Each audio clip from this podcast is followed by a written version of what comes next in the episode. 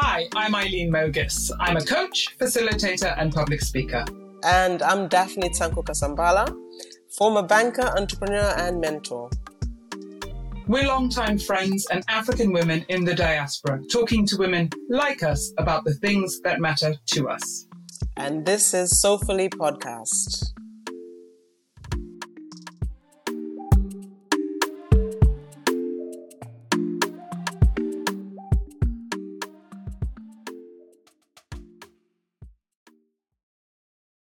Well, amazingly, Daphne, this is the final episode of our first season as mm. Soulfully Podcast. I know it's been so encouraging to talk to so many phenomenal um, women and to and to hear from people who've listened to us. We really ap- appreciate everybody who's listened. We just want to remind you to subscribe. Don't forget to subscribe. Don't forget to pass it on to your friends. We will be back for season two.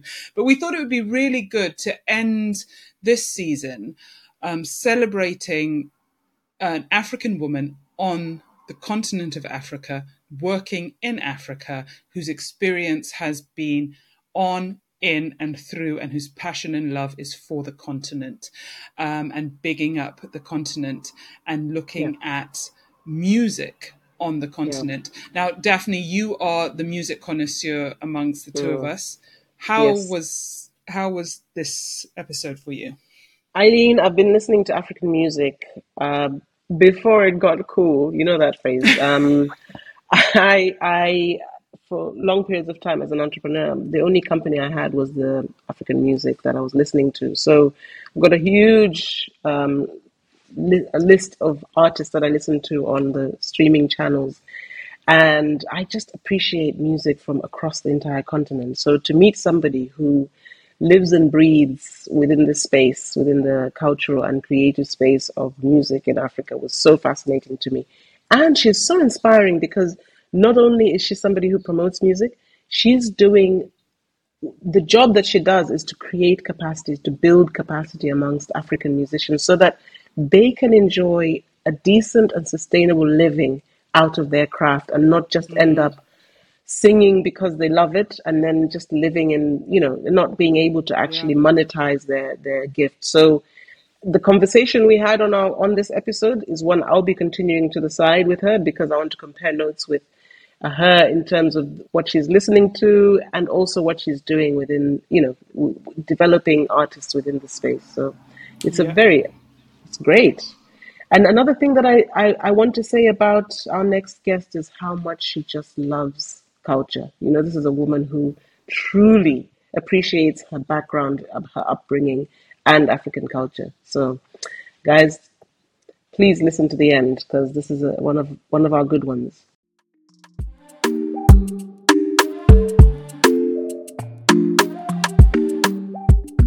All right, today we're delighted to welcome the beautiful Violet Maila um, to our podcast. Violet is a music industry professional and art activist from South Africa. She is currently the project manager for the Music in Africa Foundation in Johannesburg. Violet's previous work experience includes a number of roles in music productions in Malawi and Angola, as well as a really popular East African music, music festival called Sauti za Busara, which is based in Zanzibar, where Violet lived for some time. For more than 10 years, she's been actively involved in the arts and culture sector, contributing immensely to various projects across the African continent, both in designing cultural projects and contributing to numerous cultural and creative research projects. So, Violet, welcome to the podcast. Thank you, thank you, thank you. So excited to be here today.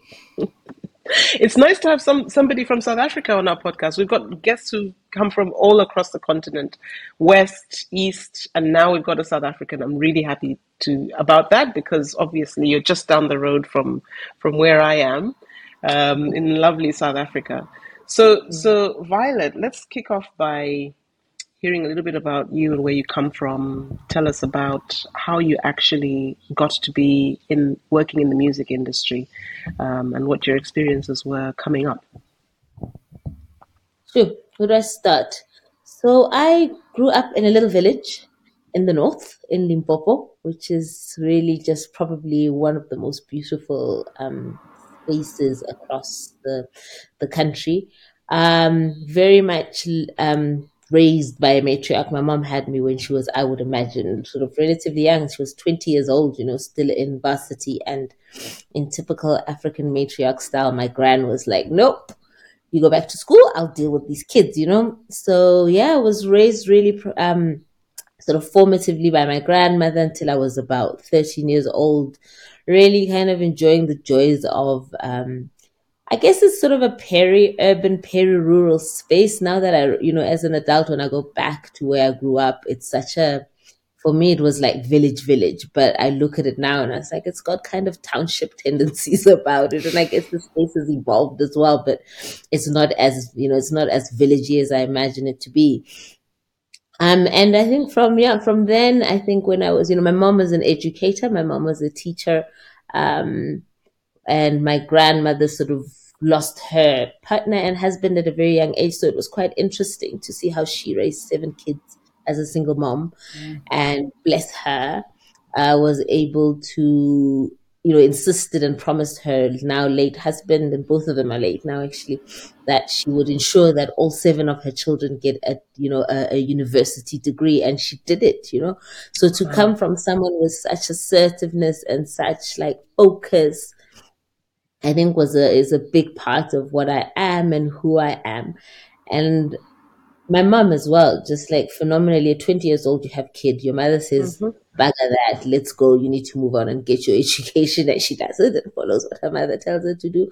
And to mm. see what she's able to do and achieve for herself is also just really, it's phenomenal. Like a single mom again, I'm raising two amazing yeah. children.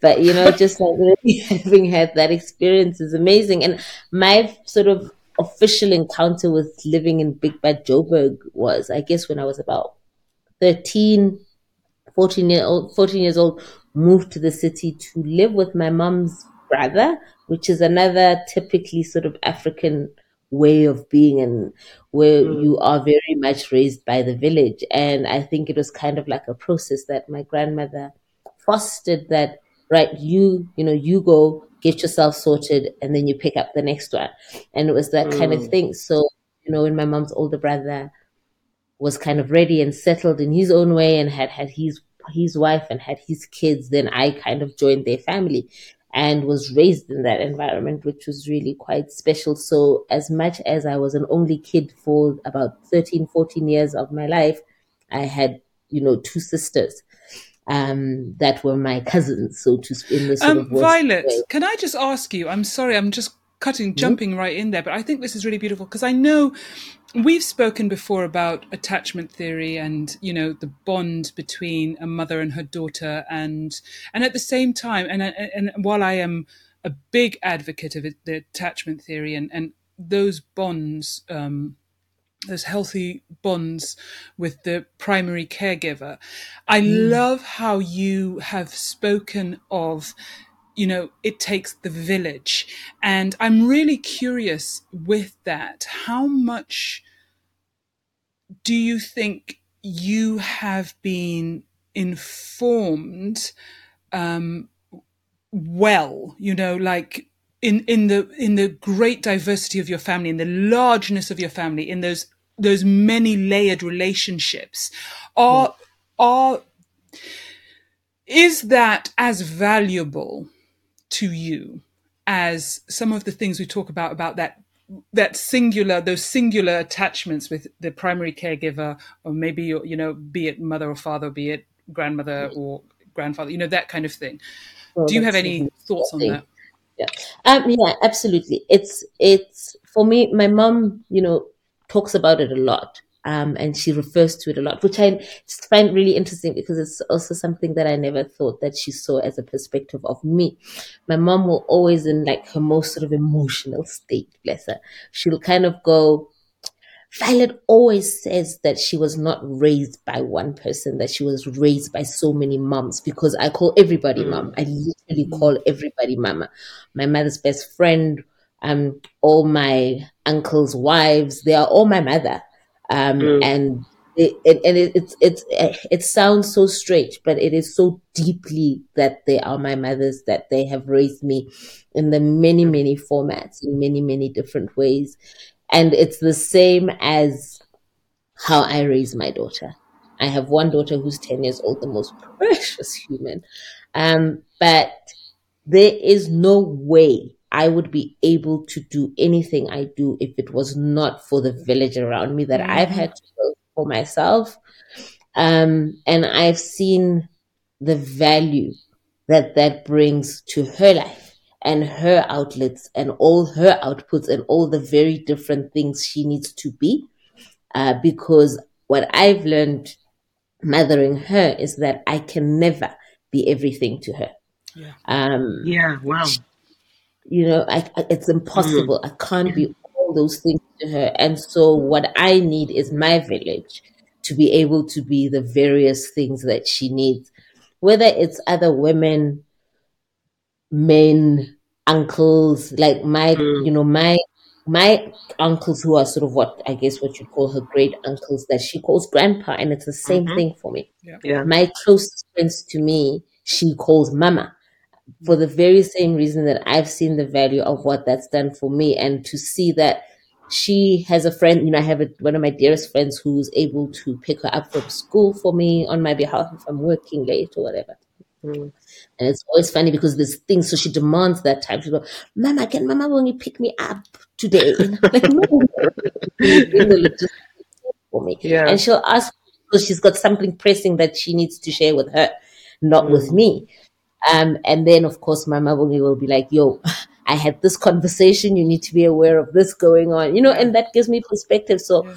I have to appreciate and, and completely, completely value um, that's a, the, the that's various a... kind of like space, you know, the, and, and what the outlets that she has. I absolutely love that. I feel so I agree with you, Violet, 100%. And I've actually had um, people ask me, do, do you feel a bit jealous?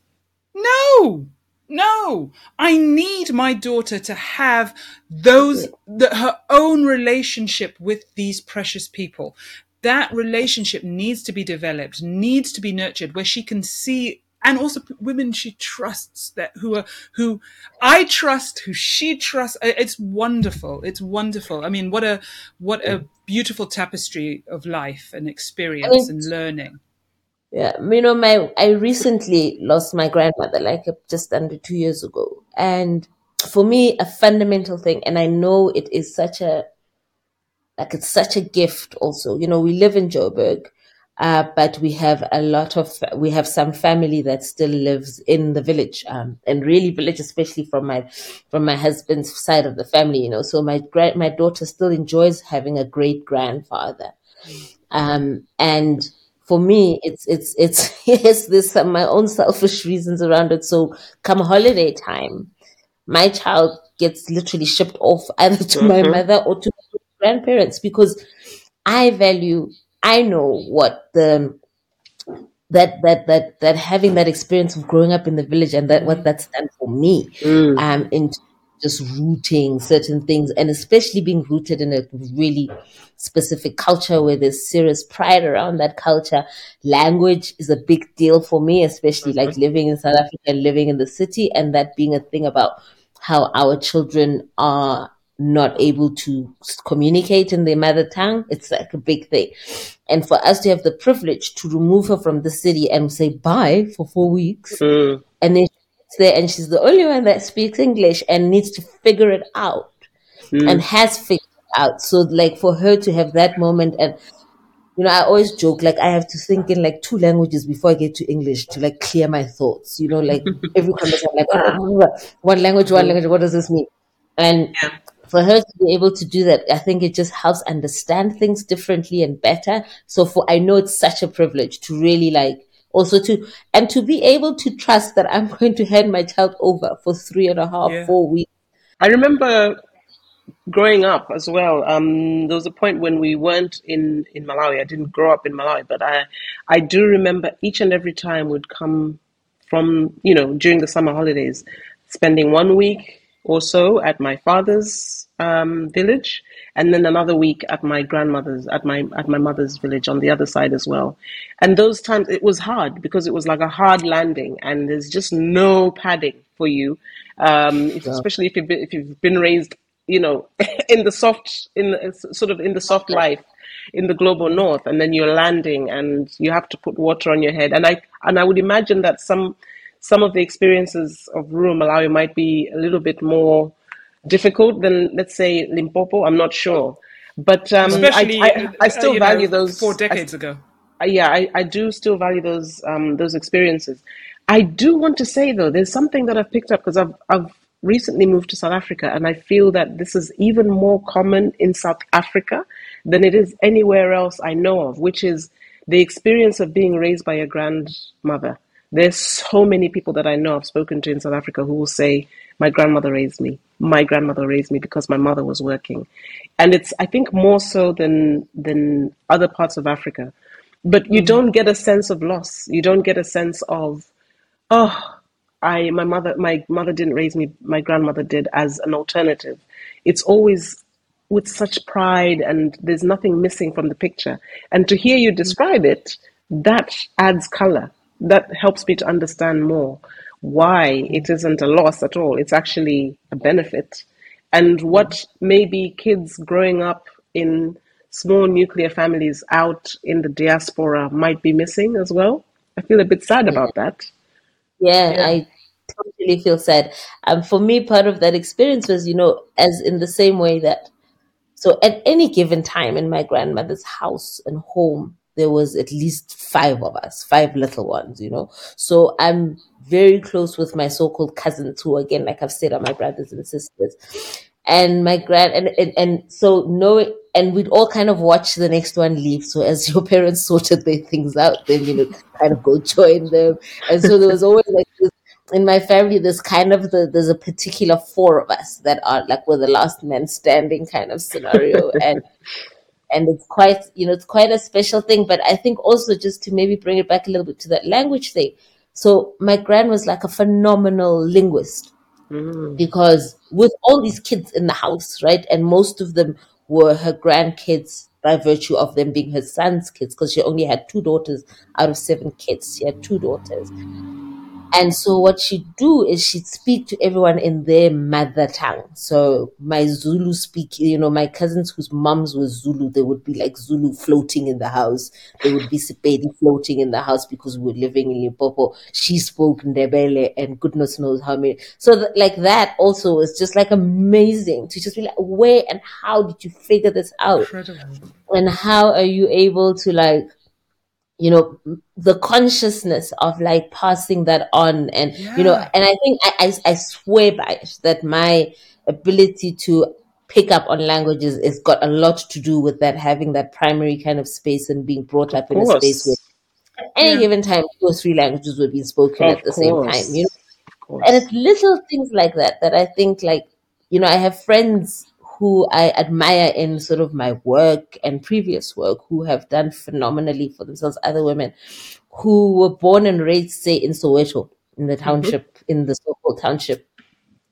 And I never understood it when I was younger because they'd always say to me, we can see that you've been raised in two spaces. Like you are not just the city girl. Like there's something about the fact that you have a big like village background about you that makes your way, the way you navigate this life and this thing that we're all fighting, like really different. And it was always from a perspective of it being admired, and I never got it.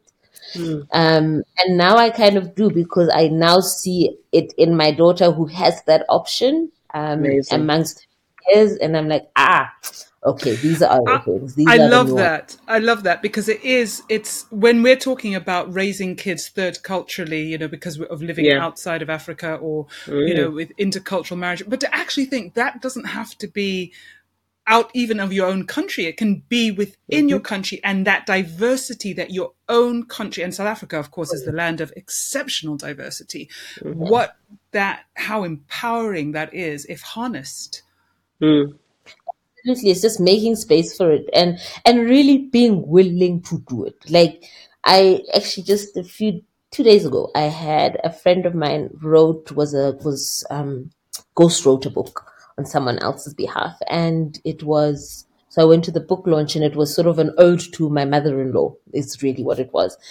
and um, it was very much the sort of the, there was a question from another sort of youngish thirty something year old mom um, asking the question to the author of the book to say like you know fr- from a young mom's perspective how do you think you can foster and make better your relationship with your mother-in-law etc and i am like that weird anomaly where i have been blessed with the most phenomenal Me too. like my Me too. Oh, yo, my, you know, my, my mom is like, she is, yo, if I could like share bits of her for other people. Yes. Um, and there was a little conversation where she responded by kind of saying, you know, we all know that our mothers are different with our children than they are with us. So hand those kids over, like share them, give them away, let them take those kids and let them have that moment in time to, to, to, to teach them what they teach them, you know. And these again are those things where you cannot be everything to your kid. You just mm. can't be. So offer that space, hand them over. I'm all for handing over to other people. I feel like that pride in your culture, which is coming through so strongly, must have informed or must still inform your your involvement in the African music scene. Which Yeah. leads me to then ask you how, from that 13 year old girl who has arrived in the big in the big smoke, Igoli, South Africa, how she um, you know, she lands her first job, I think, with Saatchi and Saatchi, of all places, which is phenomenal as a first job anyway. So, t- talk about how, how that happened. So it's a, it's yeah, that is a strange thing. Um, because for me, music lives in me in very different ways. It's not something I can't hold a note to save my life. I can't play an instrument. I can do nothing. All I do is love it. Um, and so, and, and my memory, my very clear and vivid memories about music is from, um, my mom's brother, um, Hala Herbert Shabangani, who, oh, look at me. Here I go.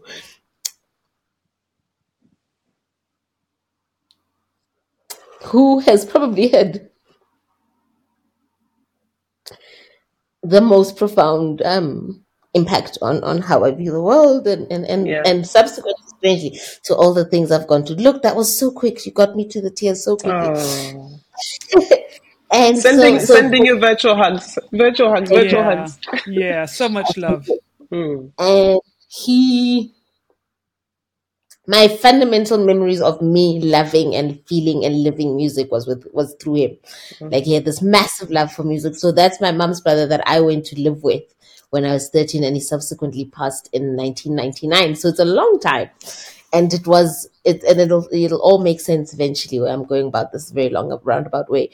But that is that's my source of music and the things that made me happy. And it was all very much like south african so-called struggle music so it was listening to sankomota listening to stimela and we'd go on mm. these crazy road trips to the kruger national park every year and that's all we'd listen to and my cousins and i would just roll our eyes like here we go again but now kind of go okay that made a lot of sense. so I grew up in his home and, and a maverick of note, a maverick of note. I remember in 1995, this man took his wife and three kids, myself included, to the US to Disney World in like Black Yeah. South Africa. Wow. How and and but let's put this in context for those people who are listening who might not understand. I mean, South Africa only got independence in '94, right? exactly? And so Exactly. until then, it's living. You're living under apartheid. So when you're talking about struggle music, this isn't from you know the '60s. This is current in your lifetime and then to be able to do that in 95 as a black south african to take your family that says a lot about who he was and his own sense of pride and self-identity and freedom. Absolutely. Freedom and, And mindset. freedom yes And and he was raising three girls, three girl children, you know. Mhm. And what that meant and that has the the kind of influence that that's had on the decisions i've made about who i've landed up with and Right. that kind of massive. But Mm. to just kind of bring it back a little bit and how that led to where you know the kind of work and i went into. So that had a big deal and he was a big um he was a he was a marketer so worked in advertising.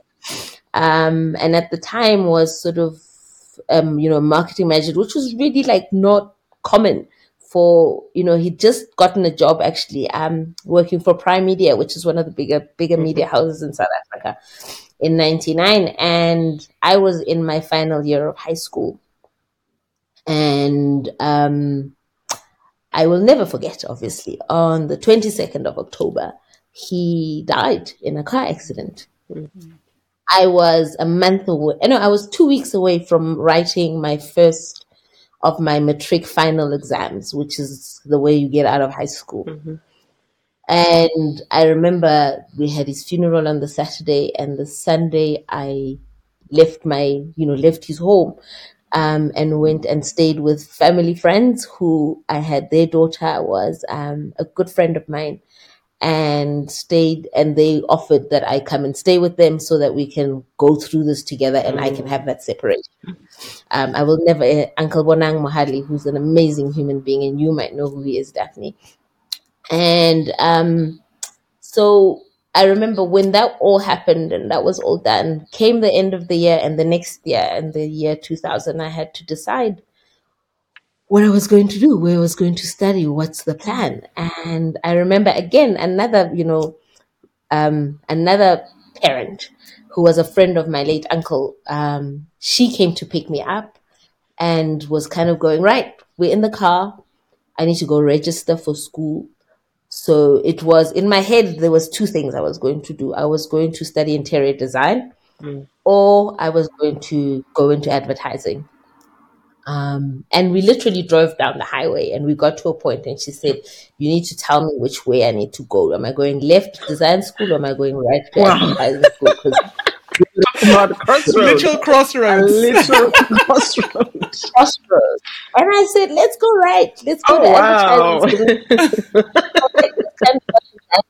was with my uncle and his um and and and how he had such passion for marketing and and, and brands and that kind of thing and even though i kind of went more into the creative elements of it and trained eventually as an art director and practiced as an art director for a couple of years that lived but once you get into the belly of advertising ah, tell us. Tell us. it- it's insane it's insane it's exciting as like i was what 20 years old 19 Mhm. 20 years old and i was like right here we go had Yeah. done an internship at saatchi and saatchi and then got a job at um, what was then called Herdbuoys McCann Erickson, which was the first black owned advertising agency in the country, Oh, which is really? Amazing. phenomenal. Phenomenal. Amazing. Phenom- Can oh I my can I stop you there? Sorry, because Hmm. this is too precious. Because you know, putting it in context, you know, where you are, mid nineties. Well, now you're hitting late nineties, you know, but you're in South Africa is a whole new nation, right? It's a whole new nation. Everything's happening, and you're. Do do you look back at that time and, and feel it? Do you can you still feel that? and as especially like outside as you know when you're in like this sort of creative industries right and i think that generally is the soul and this and the like the stuff of of, of an expression of any country or reflection Yes. Yeah, so here i was in like a black owned advertising Yes. agency in south yeah, like with like masterminds and people that I know my uncle had worked with Mhm. and meeting other like black girls with dreadlocks and I'm going, oh, like Mm. there's there's a lot of us and it's a real thing because in the madness I still lived a very sort of sheltered and comfortable life. I think a very privileged life. Mm. Um and to get into that space and also just reflect and be like, oh, there are people like me. This is nice. So I'm not an accountant. I'm not. I'm not book smart in that way. But Mm. hang on, this like me, and to find that home, and for it to be with other black people, Yes. that was like a big thing. That comfort of like being around other black people, and Sorry, And so- Violet. I'm cutting across you again because here's another thing. Now, because I obviously I was I lived in South Africa for four and a half years, and one of the things that really struck me is you know when you when you've come from the global north, and you have a pro- a, a minority black culture, you can mm-hmm. get your head around oppression. You can not accept it, but you can kind of see why the minority is being oppressed or minority is being frowned or minority is being belittled and the minority look for each other. You come to South Africa and th- I think it was one of the because of me as well having lived in numerous countries in Africa, coming to South Africa it was one of the the biggest um I'd say things that made me angry Mm. it made me deeply angry is that you actually have a black majority, right? A black majority that has been oppressed by a min- minority. And the idea then of finding, because here, we, you know, when you're in, when you're in the UK, you, you hear this a lot, you know, it was nice to see people like me because there aren't so many Yeah. right? Sure. It was nice to, but to hear you say that in in a predominantly black country, in a predominantly black space, to still find there aren't many people like yourself in the creative industry. Not not, I mean, there are black faces everywhere, but within that chosen industry. Yeah. Is that yeah. is that kind of what you're saying? Yeah, very much. And I think eventually that's what made me leave advertising. Um, because as I moved and progressed and then kind of learned new spaces and, and, and kind of acquired more skills and realizing that actually for me, it almost kind of did me a disservice in a way to start in this like really Okay. conscious and empowered space as a black person working for like one of the first black agencies Right. and then I went into like real full blown commercialized mm-hmm. advertising spaces. And then to be like, oh, yeah, that's so white and that's so male and that's so strange. and that doesn't work for me. Um, so after kind of really moving through quite a number of agencies, it got too much and it got even the work then became quite like I always say this like it became like it was eating up in my soul and I, my conscience wouldn't let me do it. So I remember the last um, job I had was with a really small um, boutique sort of um, ad agency because that is that was kind of what the trajectory done. I'd kind of Yeah. gone from big and I was like, ah, it's gonna swallow you up, and so it's go smaller and smaller and kind of find a comfort space. And was very privileged to work with the kind of people that I did. And I think by luck and by what the cosmos demanded and what I really needed to happen for me, I got retrenched from my last job. And sat there and went, wow, that's going to be fun. Mm. And I've been seeing my partner for a number of years then. And then that was a really, I'm glad I was able to conscientize myself to like, to the fact that that was something big happening for me and that it wasn't just by fluke and that I'd now have to go and find another job and da da da da, da and all of that. It's like a moment where something needed to transform and change. How- and I'm so uh, grateful that I how saw did you know how did you know? Because i think that's you see i think that's so important is that how do we know these moments that are transform you know because th- rather than things just happening to us how do we To know us, how yeah, to yeah, harness harness a moment for us? I think I think like I had no plan. Yeah, because it I, was- di- I did had- want to say, I think a lot of these things come to us with hindsight, with the benefit of hindsight and a bit of space between the event, the actual event happening, and then us being able to look back and think, "Ooh, was that what that was?" That was exactly, absolutely. But I think now retrospectively, I can say that I had, I didn't have a plan. I didn't know what was going to happen. And again, at that time, my partner at the time had kind of been going through his own process and he'd been traveling the continent a lot, like pack his stuff, be like, yo, I'll see you in six months. Where you going? I mm-hmm. don't know. I'm going to cross some borders and I'll be back. So he did a lot of that and came back. And every time he'd come back, I'd be like, who's this guy? Like, this is like, you're bringing so much more. like, what?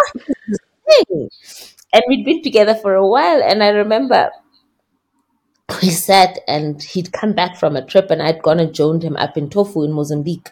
So he was coming down from Uganda and I went up and we're like, oh, let's meet in Tofo and we'll come back to SA together.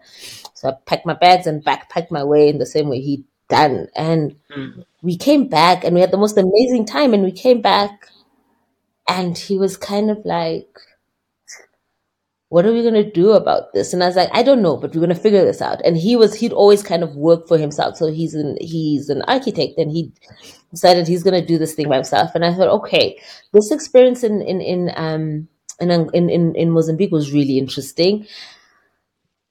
I know what my joy things are, so let me start exploring those things. And I just did. And as you'd have it, if these things are supposed to kind of come your way, you kind of open your heart and yourself to it, and they do.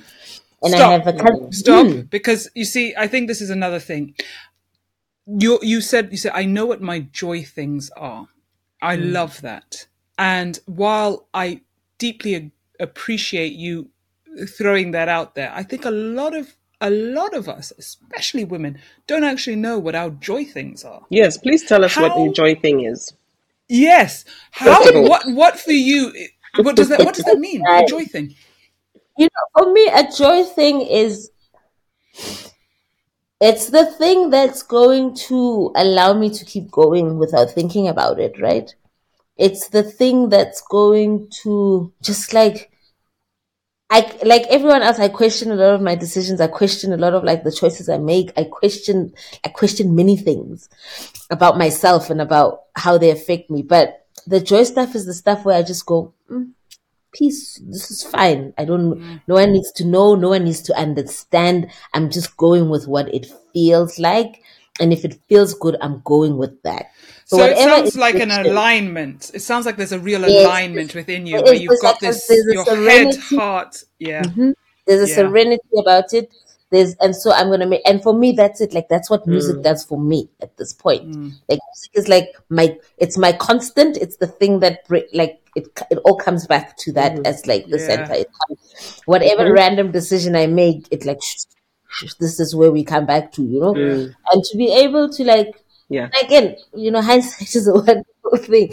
To just know that that's Yes. my that's my solace, that's my space, and that's the biggest connector and one of the most wonderful connections that I had with my husband. Like that, it was all about the music. I met him at a music festival, um, and you know, it's it's it's those kind of and, and that that's the thing that that holds and brings us and brings us back to kind of what we have.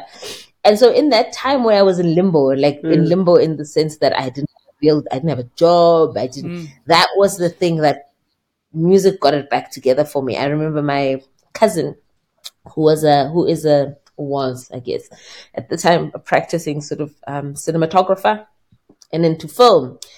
Also, by goodness knows what fell on his lap and how it happened, got this gig to go and film a Wyclef Jean concert um, in Angola. And he goes, he calls me and he says, I got this gig. I don't think I can do this gig, but I took it anyway because I knew you'd be able to figure it out. Was he a man? Oh, I love was it. he a man? I'm There you go. man, exactly. There you go. My cousin's brother. Because I took it. I don't know how, but I figured you'd figure this out. And I was like, what are you talking about? I'm an art director. I make pretty adverts. That's what I do.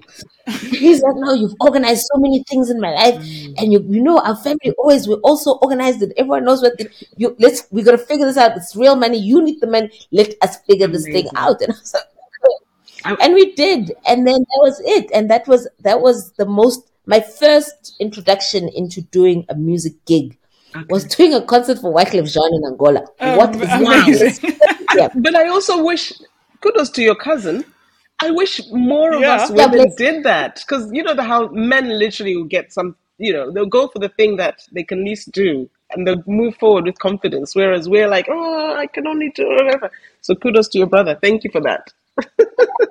I must just present myself and say I'll figure it out. you know? Yeah. Like it was probably it was life changing for me. It literally was life changing. And that experience was as intense as anything I've done um post that. Like Wyclef Jean was in Joburg. We had how do I know how to charter an aeroplane? Wow. Like it's that kind of thing. Had to charter a plane, take some production stuff that wasn't weren't able to get to Angola, and do a stadium show for Wyclef Jean. And I and we did it, you know, with a great team that we're able to put together, and we did it. And for me, I was just like, wow, that felt so cool, and that felt so good, and that felt so amazing. Again, And with that had music- gave you joy. That was your that- joy. that was enjoy bit, you mm. know, and that again, it came to that thing about remember how you used to sit in the car and drive with mm-hmm. Uncle Hala to the Kruger Park and listen to Sankomota. Those feelings. This is what this is all that stuff. Mm. And and so, and then that was it. That was it. I was like, okay, this is what we're doing now. Okay. We're doing this music producing and we're going to figure out what it means and just production in terms of putting up events and so i had the opportunity to freelance for a while so after that one the client was really impressed and then i got a gig in malawi Was this i of did a few Stars? others Was it the Lake of Stars festival? um, no, it that was actually for for coca-cola interestingly enough see. if i can do that I see. and also then they do these sort of music so like um these music related things and you kind of just produce those for them and then to just bring it back then then we had you know then i was i was doing this for about a good two years. And my partner was had itchy feet. And i was like i'm not letting you like do this by yourself again. I want to i want in on this. And he was like let's go. Let's just go. And we both sat there and looked at each other and said that sounds oh so nice. Um your petty parents my hardcore family are never because that's what that's how we were raised Mm. I'm not going to let you live with a boy and you go gallivanting and you are with a boy. That's just never going to happen. And so the conversation in the bath then became, oh, let's just get married and then he leaves alone and we go and it'll be fine. Went, But I'm I'm also really curious because from what from my experience with South Africa, a lot of South Africans don't and I may be generalizing, but are not necessarily comfortable going into the rest of Africa. True. Very, very and true. very much it's sort of like almost that's Africa, we're not Africa. What Yeah, was that's- different for you? Because I'm loving this that you're firstly backpacking into um, Angola and then Mozambique, and you know what was for you two. What was different? Why was it? Sounds like the call of Africa was was was great for you. yeah, I think it's that. For me, it's that seed that my uncle planted me about being exploring and, and appreciating that there's so much to learn from everywhere else. So travel for me was not ever anything that was um like scary. And for whatever reason, I can't tell you why, but I have had no desire to go to the global north and to the west to travel. Like it, it's just not something that has resonated with me at all.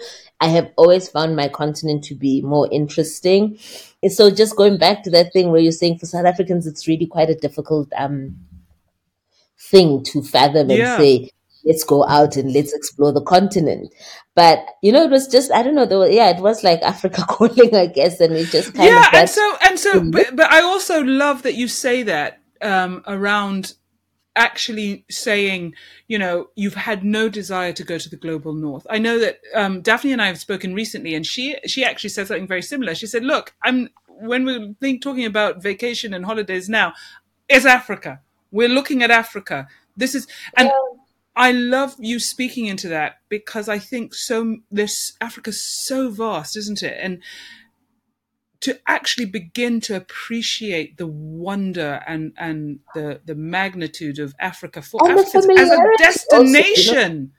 in the difference, there's so much where you feel at home. I know that sounds like Yeah. such a cliche about it. And and don't get me wrong, I appreciate that my job and other experiences have given me the opportunity to explore like the West and Europe and the US and all of that. And it's it's it's interesting and it's fun for what it is and it's great and I do what I need to do. But if I'm spending my own money, me, I'm staying here. on the continent. But so you're so now you're in you you you've, you, you go up to Zanzibar um, and you're, you're living there. And what's the music? What's going on with you music wise at this point? So I'm just now. I'm just like we're missioning. We've we're going around. We actually stayed in Malawi for a while. Um, visited some friends up in the north who we met. Yeah, yeah, you were in Nkhata Bay. I remember you Mm. telling me that. Yes. Beautiful in Nkhata Bay. Oh, You know, love it. And so we were there, and then because we didn't have a traditional honeymoon, my my husband said, "Oh, I want to take you to Zanzibar because he'd been there." Da da da. So we get to Zanzibar, we chill. It's the most amazing time. We're backpacking budget, can't afford to stay there. And then we're walking the streets and we see this poster for this music festival. And we both go, mm, we're supposed to leave next week, but this festival, can we hang out and stick around for it? We decide to do so because on the bill was one of my favorite South African artists Oh called goodness. Thandiswa Mazwai. And we're like, ah, we'll ne- we've never seen her outside of our own borders. Amazing. Let's go and see that. this festival, Sauti za Busara and it completely changed my mind. It it changed Oh, everything. I was blown away by what that festival represented. I was blown away. We had been in Zanzibar for about two months, and understand that the whole two months were this was February was the third month. There had been no electricity in the country in, on the island. By no electricity, I mean day in day out for two and a half months. There was no power. Makes load shedding look good, huh? load, load shedding is fine, you know, under those circumstances. Um, and they pulled this thing off. they pulled this amazing thing off under those circumstances. And my mind was blown. And as we had to leave, and I said to my partner, "Love, I don't really know what this means, but I want to work with these people because what they just did, like, was amazing." And he was like, "We're going back to Malawi." because we have commitments and the budget is low. So we did. And I sneakily um, registered to their newsletter. I subscribed to the newsletter. And they like, I checked in and they had this post for a graphic designer. And I was like, oh, wow, look at that. Art director, graphic designer. I make pretty posters. I can do that. And I applied for this job and I got this job. And so we, again, in our nomadic way, made the decision that we're going to, we're going to give this a shot. He was like, listen, I did not intend on working and staying anywhere put for so long, but this is a decision you've made. And I'm up, I'm with you for it. And no better place to get stuck than Zanzibar. And long story short, but that's what happened. And we did that for four and a half years eventually. It was supposed to be a year and it kind of got better Amazing. that that experience of what that music um you would know Aileen on my my WhatsApp status has since I have been on WhatsApp been has music changed your life that's the that's the little sort of saying that I have on there You know, it's such a thing because I love music. I do love music, but I don't have. I music helps me come alive. When I listen to music, I I really enjoy it, but I I don't have that um, passion. I, I laugh with Daphne because Daphne is one of the village raising my raising my daughter. She's one of Sophia's ten godparents, and I one of the responsibilities that her and her husband have is to teach my daughter music because that is so much part of who she is. I think. Yeah, Violet, I, I wanted to say, I wanted to jump in to sort of say everything you've, you know, as you were describing your early influences and your early introduction to music, you were reminding me of myself growing up in the sense that we literally had a room dedicated in our house to listening to music and dancing to music. Our parents, every weekend, bring work colleagues, their whole community in, and they'd be down in the basement, and they would blast the music as loud as they wanted and dance until late. And we'd, our little kids would just be there. And my, my father's, my parents' record collection was everything from Mbilia Bel and the Pepe Kalle and the early Congolese, the, all of those, all the way through to the West African Afrobeat mm. music to Ember, En- Engelbert Humperdinck and Harry Belafonte, everything, the whole spectrum of music. And it was the same with my husband. And growing up, you know, and I obviously bringing up my kids, we just listened to a wide variety of music. There wasn't anything intentional about it, but we've ended up with two kids. One of whom is um is a music writer. She's she's she's in, in the media writing about music, and the other one is a musician. And when they talk about to hear them talk about music, you think, oh, oh my gosh, it, it absorbed, it it seeped into their pores. it's funny I you was know. about to say like I watched my daughter like walk around the house and like trust she knows exactly who Katy Perry is you know and she'll do that and but then she'll also sit in her like moments in her very like intense quiet moments she then she goes Mississippi god damn I'm like oh we Mississippi Oh my goodness. and I'm like okay in that's where Wow. your head is at or she'll get on a on a Miriam Makeba country girl and it's not like I it's not love it. Pata. You know, you're not singing Pata Mhm. Pata, you're singing Yeah. that song that no one really knows or heard of.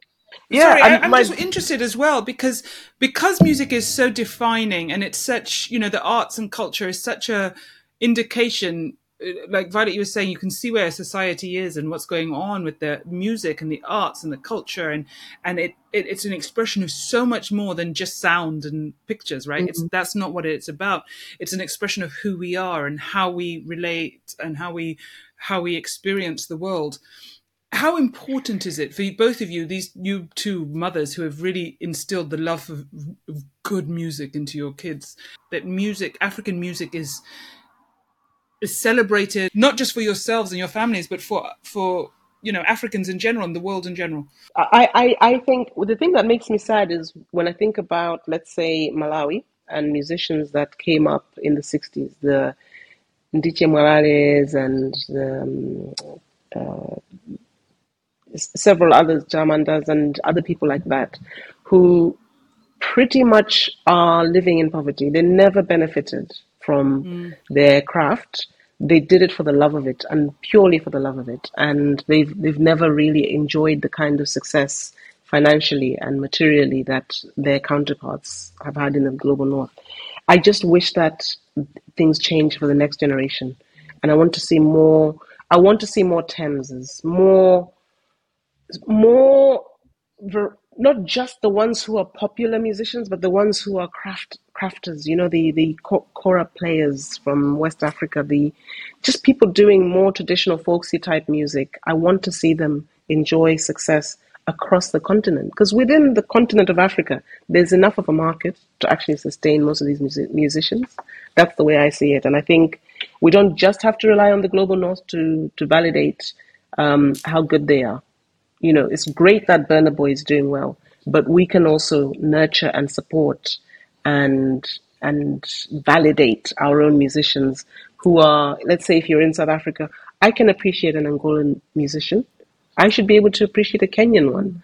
And not enough of them are actually enjoying that kind of cross continent success. So for me, this is exactly, you know, it, it, it scares me sometimes to stop and think about um, what else am I going to do if I'm not doing the work that I'm doing at Music in Africa?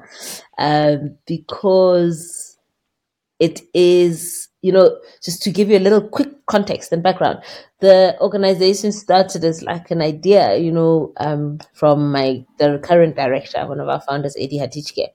And it was the idea was to just like create a centralized place for African music, African music content um, and so it kind of started in the format of this portal that was the dream was kind of maybe, or the idea was to sort of, that's where African musicians network, gather and connect with each other and the rest of the world.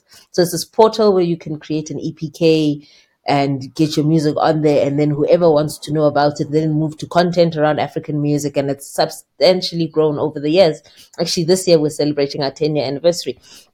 And then the kind of when you kind of start to engage musicians, then you realize that there is fundamental needs, I think, to speak to a lot of what you're talking about, Daphne. Mm-hmm. Um, and so this other sort of section or department, which is the department I manage, called we call it the projects department around we need to start to think about other things that service musicians outside of putting them on a stage what capacities are we building for musicians mm. what spaces and what yeah what what knowledge and information are we giving them to understand that they're a business that they're something profitable?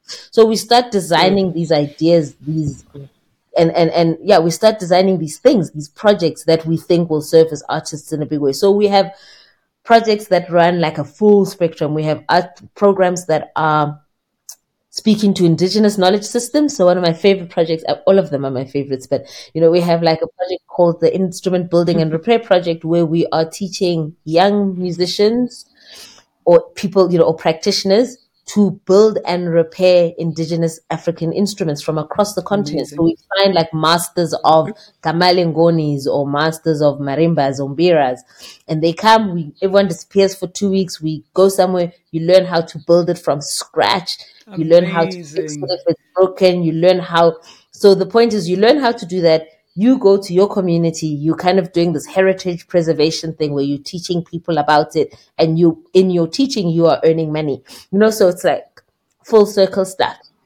Then we do lots of mm-hmm. things around, we just did an amazing piece of research around revenue streams for African musicians that was funded by UNESCO and we had like this amazing opportunity to go present it at UNESCO. That's like a huge deal for us as a in in, in Joburg, an African organization based in Joburg, and that's it. Like that for us was let's do research.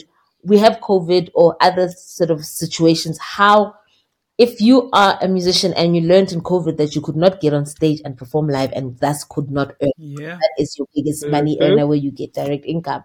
And CD sales, no one's really doing that now because now we're doing streaming thing. So how No. else are people le- making money? And we got it from the mouths of other musicians. So we hmm. created this little piece of research which has these tools that live online. So people said, I make music now because I rent out my equipment that I have, or I am a composer, or I am now doing a, I'm writing jingles for adverts. And then we've got specialists to write on each one of those findings. And that lives on our website as a tool. So it's Okay. it's never just let's do things, but it's like what else? How's this going to service? People can access this stuff for free. So outside of like the enjoyment of the music, that other stuff which is Yes. like invaluable and really important, like artists in the South African context and probably more so across the continent, like people, musicians understanding the very difficult space around um, collection societies like the SAMROs, the people that collect royalties on your Yes. behalf. I worked there for like a good four years of my life. Mhm. I still can't tell you how that nonsense works because it's so Oh, wow. complicated, Wow. right? And so to kind of like Hmm. create a space and and like and build capacities for musicians to understand okay so if i'm writing a song and it's me and aileen and daphne and aileen is doing this bit so let's decide 5% goes to this one and and write it down and contract it but it's like it's a machine right and people don't really know how it works and it's the language and the history around it is also really difficult because people Right. also don't feel like they belong in those spaces but these are spaces where you can earn and learn because there is no shortage of talent um, in our countries, in our countries, in our continent. There isn't. There is no, excuse me, there's no shortage of consumers and people that would love to do this. But it's again, it's just about positioning, and I think it's also like a pers- a self responsibility on musicians. We're on a big drive to really start to talking to musicians to a place where we're going. You are Mm. all you have to yourself, eh? And like what you have is what you have, and that's that is you are the business Yeah. look at yourself from that perspective learn all the many many things you can learn yes we appreciate and understand that the challenges exist and will forever exist I can but really you relate are the business so how do you value the business? How do you how do you position the business? Because you are your money maker like and that's that's really that's really where we're trying to be and that's kind of the messaging we're trying to do. And we and then we get out of our comfort zones and we do a really amazing um probably one of the most important and one of the biggest music trade shows Mhm. on the continent called ACCES. And we move it across um different countries every year because again it's important to cover the entire continent um Yeah. and again so that is an opportunity for Mhm. industry to meet, conference talk through all the stuff, record labels, and talking majors, indies, you know, the across the spectrum.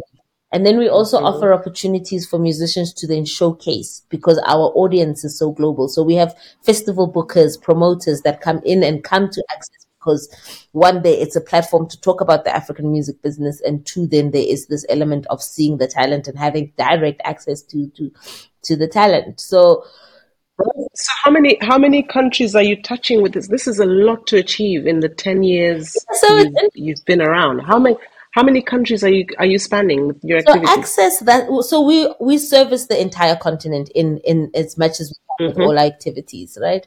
Um, ACCES is in its sixth year, and we have touched I think two West African countries, being Ghana and um, and Senegal.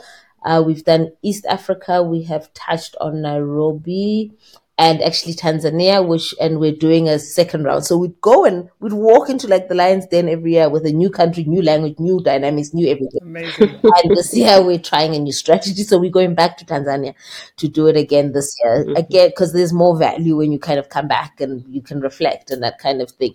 So we, yeah, we really try and service, um, the continent at large, especially and also specifically through our content. Like our content is really our website is the go-to for any for information on African music, whatever it is. And Okay, so I that being so said, because obviously we, we'll want to put your website um, in our show notes. Um, but Mm. what is it? What is your website for It's, people to go and it's visit? musicinafrica.net. So on there, you will find, um, like again, a lot of these projects that I just briefly spoke to you about. And then you will also just find a lot of content, but also most importantly, a lot of opportunities, funding opportunities for African musicians. So whatever we know about, if the you know, HEVA Fund in, in Nairobi has a fund going to artists to go to residents or whatever it is, Right. we will put all those opportunities out locally and inter- in locally continental international we'll put all that content up. So it's that it's just it's a really great resource um, for information. And then we are funded mostly by Europe Mhm. um, which is always a very interesting dynamic you know but it's really amazing. Mhm. actually you know you know uh, we are funded by the siemens stiftung which is the siemens foundation um, and they fund our core activities and what we do. And to have those kind of like that kind of support and donor support from organizations that see the value and allow you to do mm. what you know needs to be done is a real is a real place Ah, to those be. are the two two key things, right? Not only not only seeing the value, but actually allowing you to do what you need to do. yeah, so and many times could- that doesn't they happen. appreciate that you know what needs to be done because you mm, have better on your own context, turf, you better yeah. where you are, and you know. So to be able to do that kind of stuff is very fulfilling. I- That's why I said I'm scared sometimes about. Okay, so if you decide to leave this job, what you come to? well, but, but but now, okay. So I do know you. Uh, uh, I know you well enough, Violet, and I know another one of your joys is um, in the kitchen. I've I've eaten your food. I've eaten your food. I've eaten your baking. I know how good that is. I'm a, I'm, I'm a feeder. So I'm a feeder. Let's just get that out of the way. This is another thing. Like it's my extended family's love language is food.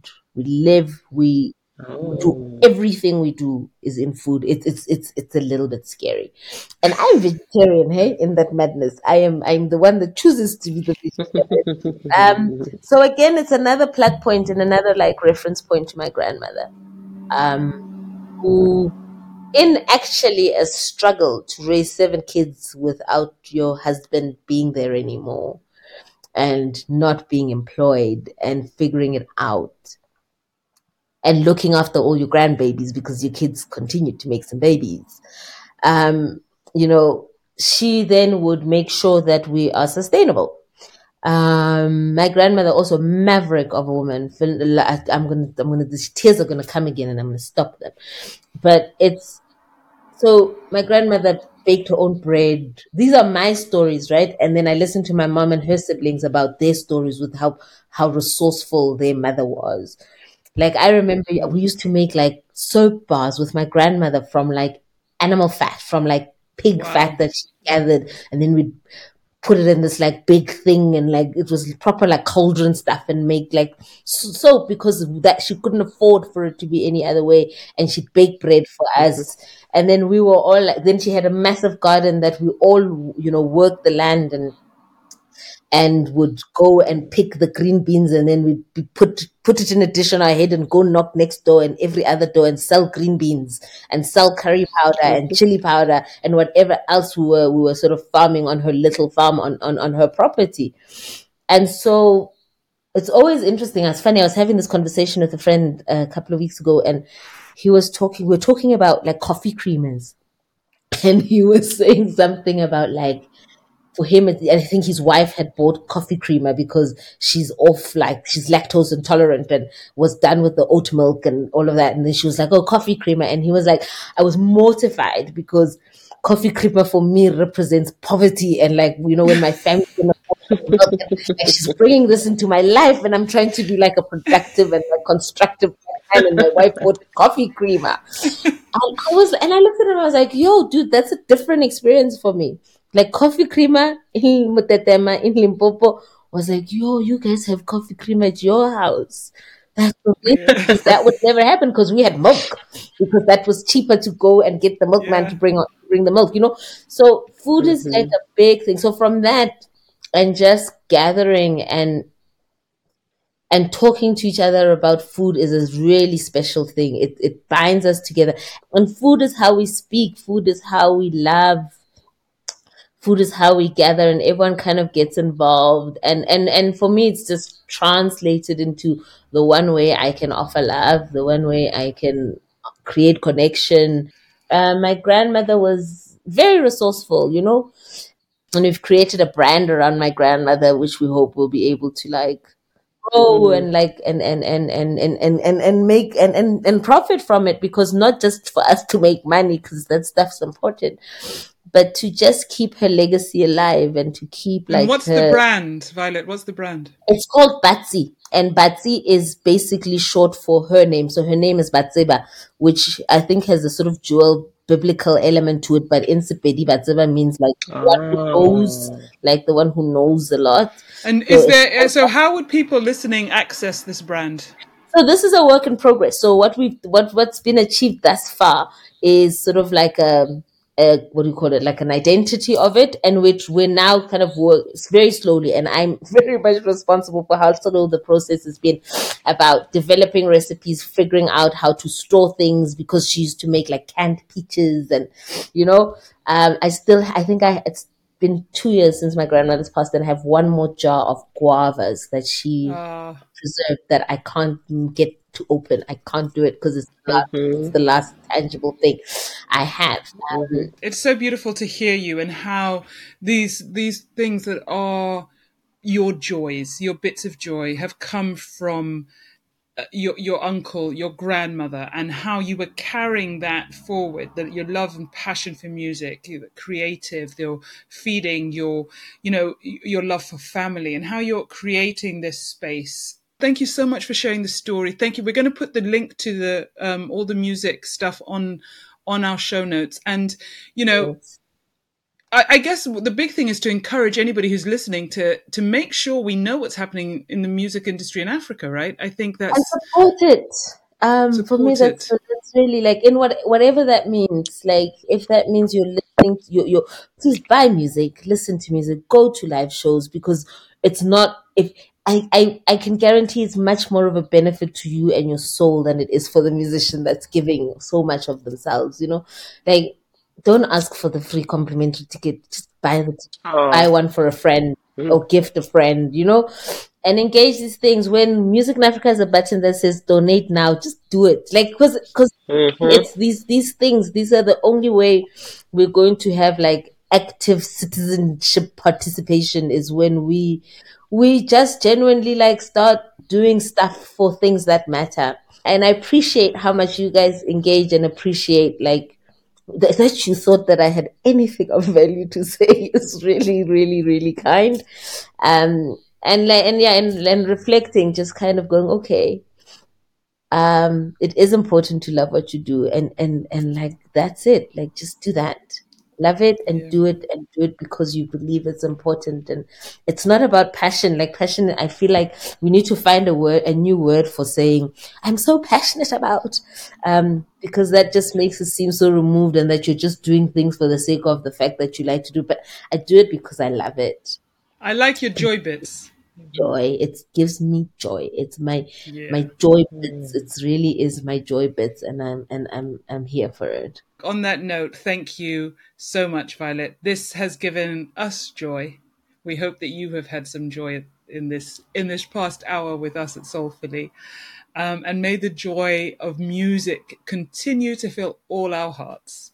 Um, thank you for joining us. Special thanks to Ayozi Apollodyne for our artwork and Crack the Window for our theme music. This episode was edited by Marcus Root. Our website is soulfullypodcast.com. Check it out for show notes and links. Please subscribe to our podcast on most podcast platforms and watch us on YouTube. Thank you for listening, and until next time, we're soulfully yours.